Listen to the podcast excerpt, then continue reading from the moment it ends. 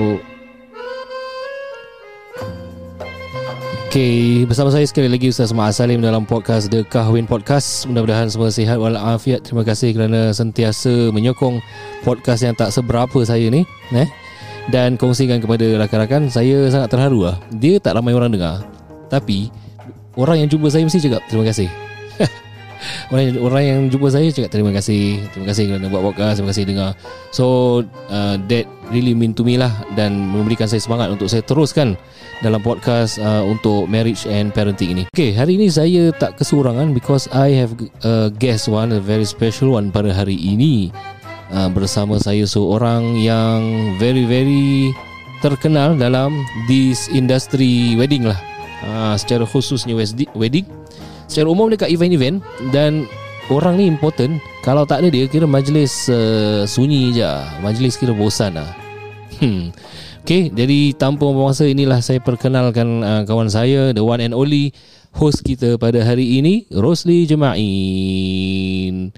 Mana tepuk tangannya? Lambat-lambat. Assalamualaikum. Waalaikumsalam. Ustaz okay, Ma'az. Wow. Apa khabar? Baik Ustaz. Oh, tak ada tepuk kat sini. Sorry lah. Tepuk tangan dulu Ustaz. Tak betul lah. Tepuk sendiri. Uh. Okay Ustaz, ha. Saya ni terharu lah Ustaz. Eh, janganlah. Saya lebih terharu. Tahun baru hmm. ni saya ada azam baru. Ha-ha. Lepas tu tahun baru pun saya dapat bersama Ustaz Ma'az Salim. Ustaz Ma'az ni bukan calang-calang orang. Eh, mm-mm. Siapa cakap Ustaz play podcast tak bagus Ustaz? Tak ada orang tengok, orang tak dengar. Bohong Ustaz. Aduh. Banyak followers Ustaz. Tak ada, tak ada. Betul. Pasal bila saya buat wedding, ada sampai menanyakan hmm. tentang Ustaz Ma'az ada buat podcast, Kadi buat podcast, bukan calang-calang ni. Hebat-hebat. uh. Itulah, tapi tak boleh lawan lah podcast, podcast Melayu yang lain lah. Tak adalah Ustaz. Ustaz. Tapi Ustaz ada speciality mm. sendiri Ustaz. Yelah, yelah. Ustaz ni hebat. Uh. Pasal kadang-kadang kita bila buat kan, kita tak tahu-tahu eh ada sambutan tak ada sambutan. Kita nampak lah figurnya kat situ. hmm. ha, Cuma feedbacknya tu. Tapi Alhamdulillah itulah lately mungkin Allah datangkan diorang, suruh datangkan kepada saya. Alhamdulillah. Jadi satu-satu je kat terima kasih. Dia macam alih-alih hari-hari, every week. Uh. Saya pun sebenarnya mendengar Ustaz eh, podcast Ustaz. Terima kasih. You interview banyak orang. Jadi saya tengok, wah ni podcast, uh, podcast Ustaz ni bernas ni. Mm-mm. Penuh dengan kata-kata bagus-bagus, kata-kata Mm-mm. nasihat ya, knowledge yang kita mungkin kekurangan. Kita kan bukan macam Ustaz, Ustaz eh, teror Ustaz. Oi, tak ada ahli agama. Kita tak, ni bukan ahli agama Ustaz. Alah, tidak itulah. Kirakan uh, bab bab okey, kenapa saya jemput uh, abang Rosley Jimaen eh hmm. dia punya sebutan. Sebab uh, kita kan kahwin podcast. Jadi kahwin podcast ni tak semestinya rumah tangga. Oh, uh, dia macam any related to kahwin. Oh. Uh, jadi boleh juga saya undang uh, orang-orang yang memang dalam wedding industry lah. Hmm. Wedding jadi, planner. Jadi kita ha. boleh berbual santai, tak semestinya keukrawian Ustaz. Oh, tak, tak semestinya campur-campur duniawi jugalah. Oh, ha. bagus juga Ustaz. Pasal kita nak help the couples yang nak kahwin ni ha. untuk diorang dapat informasi sebanyaknya lah hmm. tentang perkahwinan, wedding dan sebagainya. Because guess sebelum saya ada satu uh, a videographer. Oh, uh, okay. Videographer dari Red Tape, ada photographer juga. Oh, Red Tape. Ah, Red Tape. Members si, tu Ustaz. Siapa? Rahimah. Aim. Rahim. Aim. Aim. Dia uh, joker je. Dengan Naf Image Din lah. Yes, Naf yes, Images. Uh. So, diorang dua tu kita dah interview. Banyak cerita menarik kan. Dan saya dapat feedback bagus. So, hari ni, why not kita jemput juga orang-orang yang memang dalam wedding industry lah. Oh, Mak Andam, ah. Pak Andam pun saya dah, dah, dah interview. Hambali. Siapa? Oh, Pak Andam Budang. Pak Andam. Oh, oh. Bagus Ustaz. Satu hari Ustaz nak kena jemput juga. Siapa? Mak, Mak Andam juga. Mandam insyaAllah. ha, Jadi kalau kita tanya betul diorang ni Ustaz. Kalau kalau kita ni macam saya hmm. buat M C host. Saya kalau misalkan kata majlis pukul sebelas, saya sampai pukul sepuluh. Tapi Mandam Ustaz, diorang sampai seawal subuh Ustaz. Mestilah nak kena siapkan. ha. Jadi kita masih ngorok-ngorok kat rumah Ustaz. hmm. Jangan relax-relax eh. Diorang dah kena keluar rumah, datang kat rumah pengantin. Betul. Nak kena subuh kat rumah pengantin. Lepas tu solid. Actually paling senang sekali bang siapa? Kadi. Dia yang paling last sekali. Oh, bagus Ustaz. Nasib baik saya tak dalam hmm. jurusan ukrawi tak. Saya pun nak jadi kadi. Saya shortcut tak, senang uh. sikit. Cepat chop-chop balik. Kira kadi punya servis ni dia tak payah nak set up apa-apa lah. Macam uh. D J semua kan kena set up audionya, mic-nya. Tapi kalau kadi dia datang last sekali. Tu sebab tu kadi datang last. Oh. Kasih chance semua orang. Dia, kena dia, sedia dulu. Hero selalu datang last, uh, last Ustaz. Uh, dia pasal kadi ni hero hmm. saya datang last. Uh, satunya sebab kita tak nak orang uh, rasa kalang kabut dan guilty. hmm. Eh kau dia datang, kau dia datang, mana-mana yang lain kan. hmm. So biar semua dah ready, dah berpantun-pantun, baru kan dimasuk. Tapi saya nak tentu ha. sikit Ustaz, ni sebenarnya kita buat podcast pasal Yalah, kali sila. ni Ustaz. Saya, saya rasa Ustaz, uh, pasangan yang bakal menjadi suami isteri ni, bila, okay. bila mereka nak buat majlis, kalau boleh datang sebelum kadi. Ya ke? Jangan kenapa? Kadi datang sebelum pengantin. Ah, saya dah nampak bang? Ustaz, pasal hmm. saya rasa kurang adab Ustaz. Uh, kurang adab. Mm-mm. Kita ni nak nak yalah pernikahan kan sunnah Nabi. Ha. Kita kalau ikut sunnah Nabi, kita nak keberkahan daripada Mm-mm. Allah. Jadi Mm-mm. kita nak tunggu kadi, biar kita dah buat preparation baru Mm-mm. kadi datang. Jangan pula nanti saya tengok banyak kali Ustaz majlis okay. pasangan, you all nak kena tunggu kadi. Bermaksud you settle down everything. Kalau you all ada majlis takruf, Mm-mm. you settlekan dulu majlis takruf, lelaki pasangan lelaki yang pantun-pantun tu semalah. Penyerahan lah majlis ah, takruf okay. penyerahan. Yeah. Bermaksud penyerahan keluarga lelaki, keluarga perempuan, Mm-mm. perkenalan, apa yang dijanjikan Mm-mm. sewaktu pertunangan, mereka Mm-mm. huraikan semula. Mm-mm. Ah, lepas tu dah settle, mungkin ada wakil lelaki atau perempuan baca doa. Mm. Ah, lepas tu baru kadi datang. Jadi cantik. Yalah, yalah. Tidak selalu kadi datang, kadi kadi tunggu Ustaz. Saya pernah tengok kadi tunggu paling lama dua puluh lima minit Ustaz. Eh, lamanya dia. Lama Ustaz. Kat dalam majlis tu. Ustaz, saya nampak. Berapa Sian, kerat Ustaz. Pantun diorang buat tu? Bukan Ustaz. Habis? Pengantin lelaki datang lambat. Ya Rabbi. Pengantin perempuan dah dekat pelamin, pengantin lelaki belum sampai-sampai. Biasanya yang lambat perempuan kan. Ah, tapi dia terbalik Ustaz. Pasal apa? Kereta dia uh, sampai lambat. Jadi mm-hmm. kadi duduk menunggu. Saya tengok macam saya pula nak kena pujuk kadi. Ustaz, Ustaz ada tempat lain tak nak pergi? Mm-hmm. Saya ada Rosli, saya kelang kabut ni. Mana pengantin belum sampai-sampai? Belum sampai ya Ustaz, uh-huh. belum sampai. You tanyakan diorang boleh tak? Dah masa tu saya berbual dengan kadi tu, dia dah dalam lima belas minit. Mm-hmm. Hmm. Lepas tu pengantin datang sepuluh minit kemudian, dua puluh lima minit Ustaz. So, while waiting tu sebagai host dia perlu tak uh, isi mana-mana yang patut kalau nak. Saya Mm-mm. saya kalau berbual dah buat pengacara, saya tak suka laser menyakitkan hati orang, memang bukan nah, forte nah. saya. Tak saya tak suka uh, macam buka aib orang, mengaibkan orang, mengaibkan keluarga. Saya semua cakap baik-baik lah. Mm-mm. Kalau boleh kita buat majlis uh, dalam uh, pernikahan ini, kita kalau boleh lain kali pasangan yang ada kita biarlah nantikan kadi, bukan kadi menantikan pengantin. hmm. ha, Tapi benda ni dah, dah, dah, dah berlaku. Jadi hmm. kita nak kena lembut ke hati mak bapak pengantin, pengantin semua. Pasal the, hmm. the scenario semua tengah tension. Keluarga perempuan pula tengah macam, mana ni pengantin lelaki tak sampai-sampai ni, Pengan, mana pengantin lelaki tak sampai-sampai. Jadi the situation dah macam really a big tension lah. So hmm. as a M C, you need to make it everyone macam cool down, hmm. tak ada marah-marah. Hmm. Kan majlis pernikahan kan majlis yang uh, sepatutnya happy, yep, uh, bukan majlis terlalu tension. Uh, hmm. Jadi tanggungjawab Ustaz sebagai seorang pengacara, bukan saya pengacara yeah. ni nak syok sendiri, nyanyi-nyanyi tak adalah Ustaz. Alright, betul. Hmm. So pada hari ni kan, jadi pada hari ni kita sebenarnya nak apa nak ketahui uh, tips-tips ke ataupun perkongsian daripada kita punya host pada hari ini, uh, Brother Rosley, yang sebenarnya dia dah hosting dah lama eh lebih daripada sepuluh tahun, uh, dua puluh empat tahun Ustaz. dua puluh tahun masya-Allah, masya-Allah. Jadi uh, kepada khususnya pendengar yang nak berumah tangga, yang belum lagi buat keputusan nak pilih siapa, Uh, mungkin this is one of the options lah, ataupun saya boleh recommend lah Brother Rosley Jimaen, sebab saya pernah engage dia, uh, bukan engage dengan dia, engage dia beliau sebagai host uh, event lah, event oh perjumpaan raya, perjumpaan raya untuk majlis uh, masjid masjid istighfar, istighfar. Dia memang very entertaining, alhamdulillah. Tapi itu cubaan dan cabaran Ustaz. Ya, kenapa? Pasal saya tengok banyak asatizah, banyak Yalah, orang-orang macam tak biasa pula. Biasalah.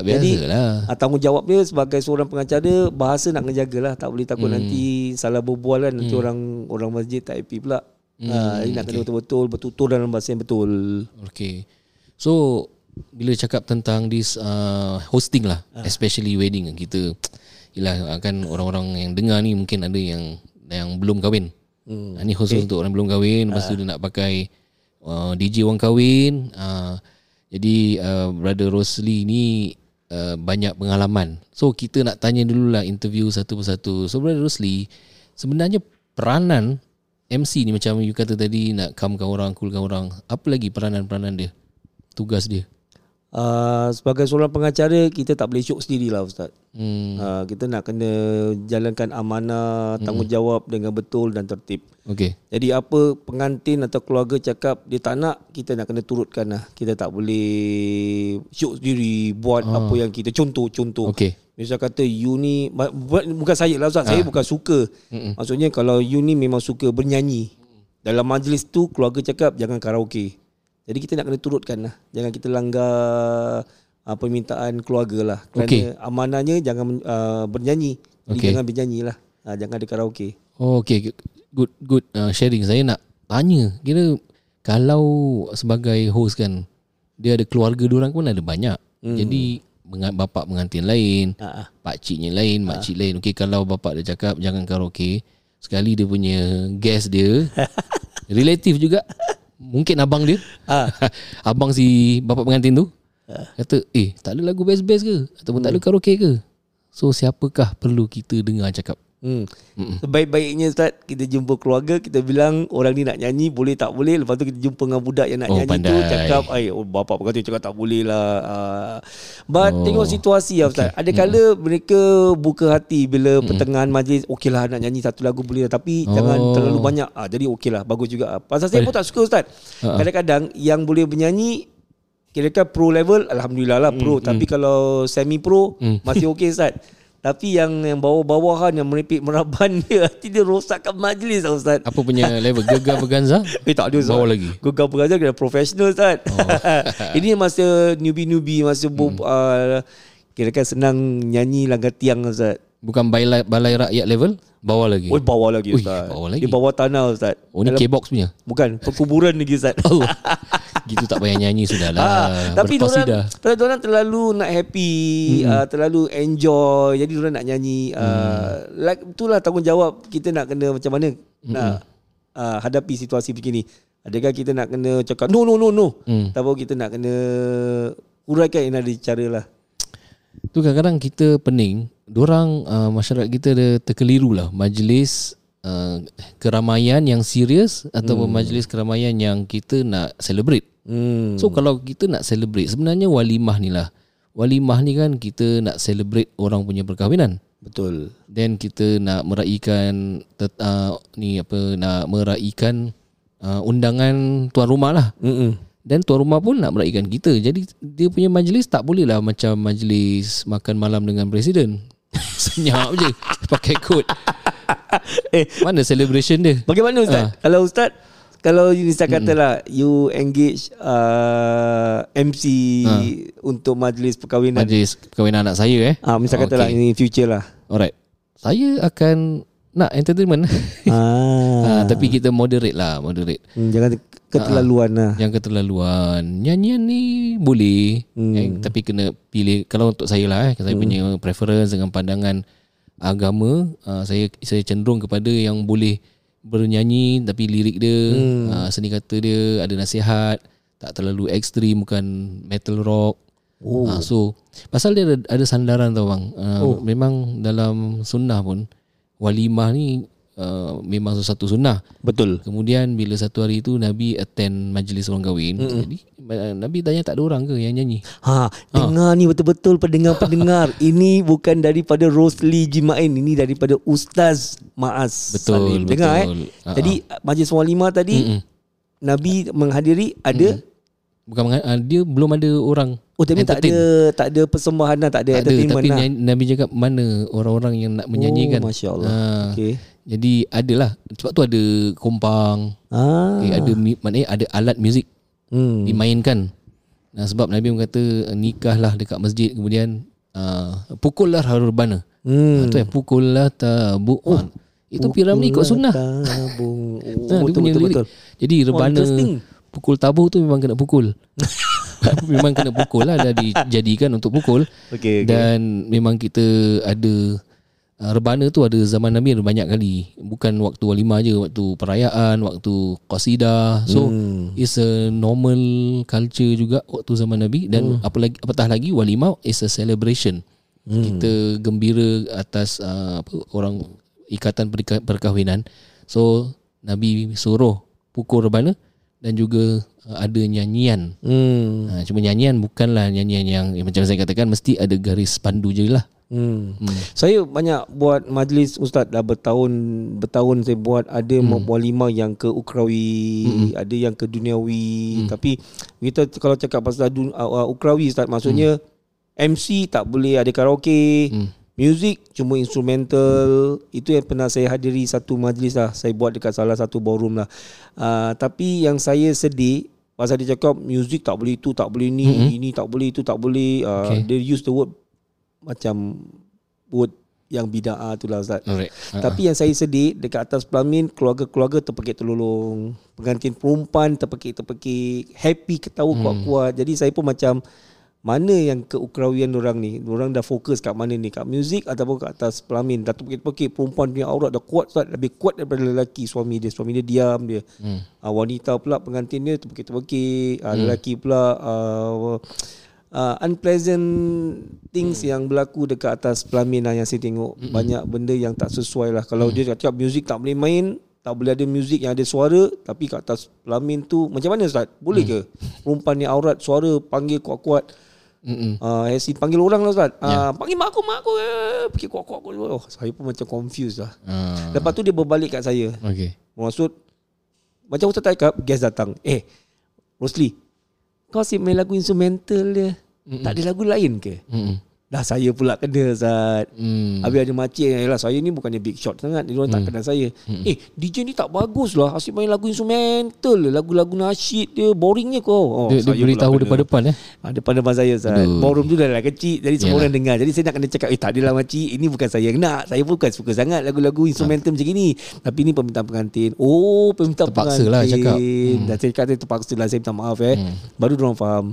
Tapi kalau tiga makcik saya boleh explain dah. Kalau dah sampai tiga puluh makcik saya nak kena explain explain explain penat juga, penat juga ustaz. Apalah jadi apa ni dah. Uh, ini salah satu pengalaman yang saya rasa uh, okey, tapi pun macam kelakar kelakar seram juga ni. hmm. So that's why kena ada orang yang entertain dan hostingkan that majlis. hmm. uh, Kalau Yelah kalau kita nak pilih majlis kita sunyi macam orang mati, boleh ya, silakan.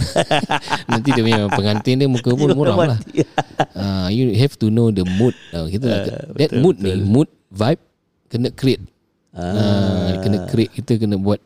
Kalau nak on lagu je pun boleh, tapi beza dengan orang cakap, sebab dia punya vibe betul. dia lain. Dia ada betul. human interaction. ah, So host berbual dia macam, oi kita lagi rasa warm lah. Hmm. Instead of you just play je nasyid ke, you play je song. uh, so Tapi masih lagi uh, golongan orang yang masih tak faham ustaz. Maksudnya hmm. uh, perbezaan ada pengacara sama tak ada pengacara. Pada diorang semua sama, pada saya hmm. lain. hmm. uh, Pasal saya nak seorang pengacara yang bagus, yang boleh menjaga majlis itu. Sekarang nanti anak saya akan uh, Uh, menggantikan majlis perkahwinan, uh, akan oh. bernikah tidak lama lagi. okay. Saya pun tengah fikir. Dia pun hmm. tanya saya juga, macam mana eh kalau uh, kalau I kahwin ayah. oh. uh, Cakap dia, you need to find good M C lah. I don't want to be the M C, I nak enjoy sebagai bapak pengantin. Mungkin contoh lah. hmm. uh. Yep, correct. So abang, um, ini pengalaman-pengalaman ni kita nak tanya. hmm. Ada tak dalam Dalam uh, hosting kan, ada macam benda pengalaman yang paling tak boleh dilupakan lah? Ah, especially bojok lah ustaz. Ya, tapi salah satu lah saya share. Ke apa ke? Ha, saya share yang bomo boleh lah ustaz. Eh boleh boleh. Oh. Oi, ada muzik eh? Ada. Baik. Fuh, silakan. Apa berlaku bang? Satu hari ustaz. Alright. Saya datang di majlis itu. Hmm. Nampak seorang pakcik yang yeah. berjanggut, yang berkopiah ustaz. Pakcik tu dalam lingkungan berapa umur? Dalam umur enam puluh lebih tahun ustaz. Agak tua juga. Sudah berumur ustaz. Sudah berumur. Ya, nampak orangnya orang baik. uh, Okey. Jadi cerita dia, bila pengantin perempuan sedang duduk di atas pelamin, mm-hmm. sedang menantikan ketibaan Raja Sehari. mm. Bila pengantin lelaki datang diiringi dengan kompang, sebelahnya mm. ada pakcik kat sebelahnya ustaz. Pakcik kat sebelah. ha, Pakcik yang saya cakap tu lah, yang okay. uh, berjanggut, berjanggut yang berkopiah tu. Wee. Bila tengah dihadang, mm. dia baca doa ustaz. mm. Dia baca doa dia, puh sana, puh sini kat muka saya ustaz. Seolah-olah macam saya di uh, hantu gitu eh. mm. oh, Tapi uh, kelakar lah ustaz. Pasal apa? Kita nampak pakcik ni baca doa, nangis-nangis, lepas tu dia sembuh, puh puh puh. Jadi saya pun elak, Ustaz. Hmm. Sebaik baik saya elak. Yang kenapa kau elak? Kalau saya tak elak, kena alio dia, Ustaz. Aduh. Kan kena orang sebelah, pak cik sebelah yang kena bukau. Yang kena orang belakang, Ustaz. Tak apa, apa apa khabar dia? Yang... Jadi saya pun heran, Ustaz. Kenapa hmm. ada pakcik ni? Saya diamlah, okay. saya biarkan. Lepas tu dia pergi kat depan pelamin, dia baca lagi doa. Waktu tu pengantin lelaki dah datang belum? Dengan pengantin lelaki, dengan kompang. Okey. Oh, dia dah pengantin lelaki dah duduk. Aa, dia tengah kompang. Tak, uh, bukan, pengantin lelaki tengah nak duduk, tengah nak jalan duduk. Nak okay. pergi dekat pelamin. Yang ada saya hadang. Ada hadang yang pertama tu. So, jadi si keluarganya hadang. Okay. Sambil-sambil orang hadang, sambil-sambil pakcik tu baca doa. Puh, puh, puh. Saya pun tak tahu apa, apa dia buat, Ustaz. Tapi saya macam kurang selesa lah. Pasal benda-benda gini memang saya uh, bukan saya, saya tak suka sangat tak benda-benda gini. Ya, betul. uh, Pasal kepercayaan saya cara lain. Saya macam Ustaz lah. Kami, kita selalu doa kat Allah. Yalah, yalah. Apa-apa doa kat Allah. Jadi mm-hmm. saya nampak orang ni semua-semua saya kurang selesa. Saya, saya buat bodoh lah, saya diam. Tapi saya tak puas hati, Ustaz. Saya dekat mm. hati I still want to find out siapa orang ni. Okay. So hadang pertama dah lepas. Saya bayar satu hadang. Kalau bayangkan ada tiga hadang, tiga-tiga dia sembuh katanya. Cukup pula air liur dia. Jadi Ustaz, hmm. dia pergi kat pelamin. Lepas kat pelamin tu, bila uh, kawan dia hand over to the mak andam, hmm. bila pengantin dah duduk, dia baca doa. Dia baca doa, dia nangis-nangis, Ustaz. hmm. ah, Seolah-olah baca doa tu, dia nangis-nangis, tangkap tangan tinggi-tinggi, nangis-nangis. Puh, puh, puh. Kenapa tak ada orang stopkan dia? Ni keluarga yang bawa, Ustaz. Oh, saya nak stop dia, saya nak tegur pun saya takut. Oh, okay, okay. Dia bukan randomly macam gate crasher. No, no, no. Dia kira-kira pengapit lah. Ah, ha, kan perempuan kan, punya lah. Ah, lelaki. Eh, lelaki. Ah, lelaki datang kan selalu kan ada basement, ha, ataupun ha, ada pengapit pakcik kat sebelah. Oh, okay. Ni so selalunya pakcik biasa kan. Ini pakcik yang special sikit ni. Dia nak pagar pelamin tu semula. Something like that lah. Ni kepercayaan orang lah. Orang nak Melayu, Ustaz, eh. Orang Melayu eh. Mm-mm. Jadi bila dah habis majlis itu, saya pun jumpa pengantin lelaki. Saya pun hmm. bukan kepo lah, Ustaz. Saya nak nasihat dia something Yalah. lah. So tanya dengan pengantin lelaki, eh, oh, saya jumpa dia pun, Ustaz, saya okay. nak collect payment. ha, okay. Itu important, Ustaz. Mungkin okay, dah last kali. Ha, last last lah. Dah okay. pukul enam lebih. Saya tanya, eh, pasal payment tu, dia kasih payment. Saya hmm. selit sikit lah. Eh, nak tanya sikit lah. Hmm. Yang tadi pakcik-pakcik tu yang sembuh tu siapa? Oh, bang, pasal hari semalam, semasa pernikahan, my wife pingsan. Lampu oh. bulb meletup, okay. macam ada kekacauan, ah, apa ni kekacauan. Kacauan. Jadi hmm. saya tanya dia, oh, kenapa tak cari ustaz? Ah, kan hmm. bagus kalau ustaz datang baca hmm. ayat-ayat Al-Quran. Betul, betul. Ah, selalu ah, memang saya selalu nasihat. Oh, dia cakap, oh, tak tahulah ni pasal keluarga yang arrange. Oh, dia adjust kat Isyak. Oh, okeylah, okeylah. Habis tu Allah, moga Allah mempermudahkan mm-hmm. urusan lah, eh. Mm-hmm. Uh, apa-apa doa kat Allah, minta ustaz ataupun asatiza bantulah. Yeah. Uh, dalam segi perubatan secara Islam dalam hmm. menggunakan ayat-ayat Al-Quran. hmm. Dan I just go lah, Ustaz. Tapi itu saya tak boleh lupakan sampai sekarang, Ustaz. Kadang-kadang saya suka share pasal uh, saya tanya dia, siapa pakcik tu? Dia cakap dia bomo lah, Ustaz. Ya Rabbi, uh, memang cakap, betul oh, eh.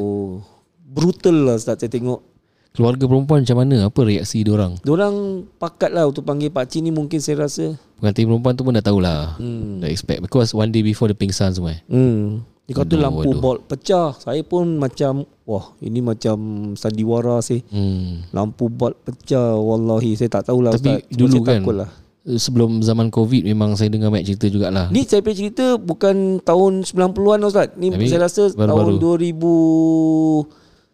dua ribu tiga belas, empat belas, lima belas saya dah lupa. hmm. Tapi during that years, kira kan masih baru ya. lah, Ustaz. Less than ten years. Tapi betul lah cerita yang, cerita-cerita macam ni hmm. masih wujud lagi. Dulu saya ingat ada orang cerita caterer lah. Kadang-kadang orang dulu kan masak biryani daripada malam tu orang masak. hmm. So kadang-kadang besok alih-alih basi. Dia ni cerita dulu yang rewang, rewang bawah blok. So that's why bawah blok kalau dulu perasan orang uh, rewang, hmm. kena ada pastikan jaga dekat makan. Oh, ha, ni sebabnya, saya, sebabnya sebabnya nak kena ada orang jaga, takut ada orang lain masukkan something kat nasi tu jadi basi. Oh. So they will create bad image lah untuk keluarga pengal, keluarga apa yang anjurkan walimah tu. Hmm. Bad image juga untuk caterer. Hmm. Jadi biasanya caterer bila mereka dah masak biryani ke apa, diorang akan letak satu orang jaga. Oh. Dia tak nak orang lain masuk nanti sembuh-sembuh apa. Kenapa, Ustaz, masih hmm. lagi ada orang dalam ada, tahun ada. dua ribuan ni, orang masih lagi ada sifat Mm-mm. sebegitu, Ustaz? Sifat dengki ni memang ada sampai bila-bila. Tapi diorang tak takut ke, Ustaz? Mm. Kita kita uh, tukar sikit aliran ha. sikit. Uh, tak takut ke, Ustaz? You buat benda ni, benda-benda yang uh, syirik, dosa besar. Okey. Ni bab kepercayaan pula eh. Ha. So saya rasa ramai orang tahu dosa, tahu hmm. benda ni salah dalam agama. Tapi diorang uh, yelah, kita kadang-kadang tak, selagi kita tak rasa, tak rasa akibatnya kan, dosa kita tak rasa bersalah, selagi tu orang buat because orang nak instant success sekarang. Masya-Allah. Uh, okey okey. Dan yelah, kita tak nak hmm. stereotype orang kita hmm. lah Melayu. Siapa-siapa pun dengki tu tetap ada, dia diwariskan kan daripada apa, iblis kan. Hmm. Uh, dia dengki dengan Nabi Adam, dengan anak cucu-cucu kuncunya. So nak jalan cepat, jatuhkan orang lain. Oh. Uh, so dia tak nak ada competitive spirit tu kan. Oh, hmm. kau buat benda sama, aku buat benda sama. Let's do ni lah, kompetitif lah hmm. kan, positif. Tapi ada orang yang dia nak, dia nak bisnes baju, dia jatuhkan hmm. orang lain melalui cara halus. Ha, dia bukan nak upkan dia punya marketing ke apa. hmm. Jadi dan, apa nasihat hmm. Ustaz kalau hmm. buat persiapan hmm. supaya kita tak dikena sebegitu? Oh, okay. Satu nasihat baik. Yang kira sekarang tanya saya pula. Ha, eh. Saya interview Ustaz pula. Interview saya pula. Bukan, bukan. Tidaklah kepalang ni. Ha, saya pun nak ambil tip eh. Ustaz. Pasal Ustaz ni pakar ahli agama. Allah. Jadi kami-kami pendengar, kalau anda sedang mendengar ni, kita tanyalah. Oh. Uh, mungkin oh. awak ni nak jadi pengantin di Satri uh-huh. Sandi kan. Ni host, jadi co-host kali ni eh. Uh, jadi saya, saya pun nak selit sekali hmm. tanya apa persiapan untuk pengantin hmm. ataupun dengan keluarganya untuk dielakkan daripada kena ha. perkara si, sihir ini. Hmm. First kali adalah amalan peribadilah. Dia bukan sahaja amalan untuk uh, nak elakkan majlis, tapi dia adalah amalan harian yang kena konsisten. Uh, maknanya kita nak diri kita, ahli keluarga kita selamat, actually tak ada majlis walimah pun memang kena amalkan hari-hari. Betul. So contohnya seperti solat lima waktu, jaga. Uh, kadang-kadang kita tak perasan solat tu sebenarnya penting dan Allah akan jaga kita. Second, lepas solat lima waktu, baca ayat Al-Kursi. Kemudian ada zikir-zikir tertentulah. Ha, contohnya Bismillahilladzi la yadurru ma'asmi sya'un fil ardi wa la fis sama' wa huwas samiul alim. Selepas subuh tiga kali, selepas asar tiga kali. So bila that amalan benteng harian, jadi Allah akan pelihara diri kita dengan majlis-majlis kita lah. Ha, dan kita doa. Dan kalau kita orang baik, Allah akan terima doa kita. Amin, amin, insyaAllah. Ha, jadi hmm. dia tak payah nak pakai bomoh. Tak payah. Itu maknanya dia insecure. Then you tak percaya yang actually yang menjaga, maha menjaga is Allah. Hmm. Kenapa perlu Nama pakai Isa. Orang? Betul. Ha. Hmm. Ha. Dia nanti dapat juga pocket money dia.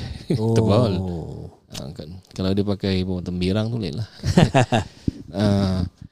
Okay, so uh, kalau orang yang uh, tak ada macam tak, tapi saya tak kuat lah Ustaz, macam tak kuat amal, mungkin dia belum start nak semayang kan, nak baca ayat kursi pun tak hafal, it's okay, slowly. Yang penting you doa dengan ikhlas, insyaAllah. hmm. Dengan keikhlasan tu Allah boleh terima. Dan kalau tak boleh pun panggil Ustaz lah, doa doa hmm. selamat. Jadi Ustaz tak akan Betul. sembuh-sembuh. Selalunya Ustaz, hmm. kalau saya jumpa pengantin yang book saya, hmm. saya selalu nasihat orang kalau hari Jumaat tu ambil peluang uh, masa hari Jumaat itu untuk hmm. sedekah. Okay. Niat untuk Allah jagakan majlis walimah beliau tu. Sambil-sambil sedekah tu mungkin Allah akan kabulkan, insyaAllah. So, hmm. must, you must believe in uh, giving. InsyaAllah hmm. Allah akan protect your wedding ceremony. So ni boleh, I advice boleh. lah ha, ha. Pasal apa, sedekah kan actually menghuraikan masalah peribadi, masalah ha. everything. Sedekah ni memang digalakkan. Malah yep, kan yep. orang yang mati ni, kalau dah mati nak bangun pun dia nak bangun untuk sedekah. yeah, correct, Bukan correct. Nak jumpa anak isteri, ha. bukannya nak apa kan. Sedekah untuk kurangkan penyakit, Untuk, hmm, untuk redakan kemarahan Tuhan. hmm. ha, Jadi bila Tuhan tak marah, maknanya Tuhan happy dengan kita dan dia kabulkan doa kita. ha, hmm. Jadi perlu usaha, ikhtiar eh panggil. Hmm. Untuk nak dikabulkan hajat-hajat kita.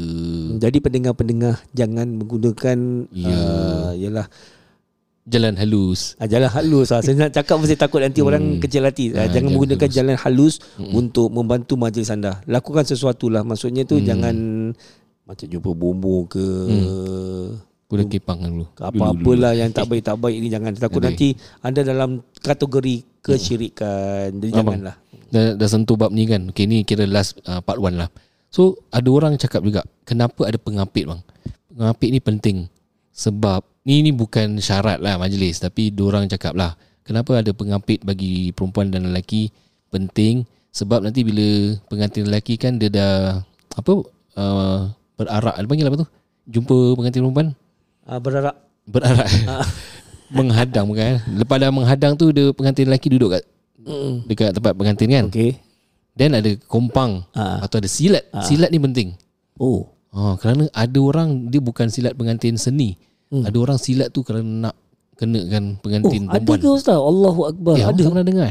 Saya oh. ni dengar-dengar. Cuma dengar saya je. nampak kadang-kadang mm-hmm. orang yang baik ni dia akan kat tepi pengapit, dia akan baca sesuatu kat mulut dia, kat makam ah. Saya tengok apa dia baca. Pasal kadang-kadang pendengar aku mm. pun kepo. Pasal I just want to know. Because for me I'm not into kesyirikan. I mm. very sensitive about yeah. syirik. Whatever that I do, for me it's not correct. It's mm. wrong, it's wrong. Mm-mm. Right, it's right. Tapi I just want to know, kenapa orang sebelah tu macam mulut dia mulut dia macam-macam doa. Lepas tu kadang-kadang saya tengok tak, saya pernah hmm. nampak ni depan mata saya. Hmm. Bila dia pesilat dah over sangat, hmm. nanti dia macam tolak sikit. Yes, pesilat correct. Tu macam tolak ke tepi sikit. Uh-huh. Nanti dia macam uh, tangan dia tutup pengantin. Saya macam yeah. heran lah. Tapi saya tak pernah tanya lah. Saya uh-huh. tak, tak suka tanya. Nanti orang kata saya kepo yeah. lah. Orang silat bilang saya macam tu. Orang oh. silat orang silat pesan, kalau ada pengantin silat, ada silat pengantin, yang pengapit kena tahu ilmu silat.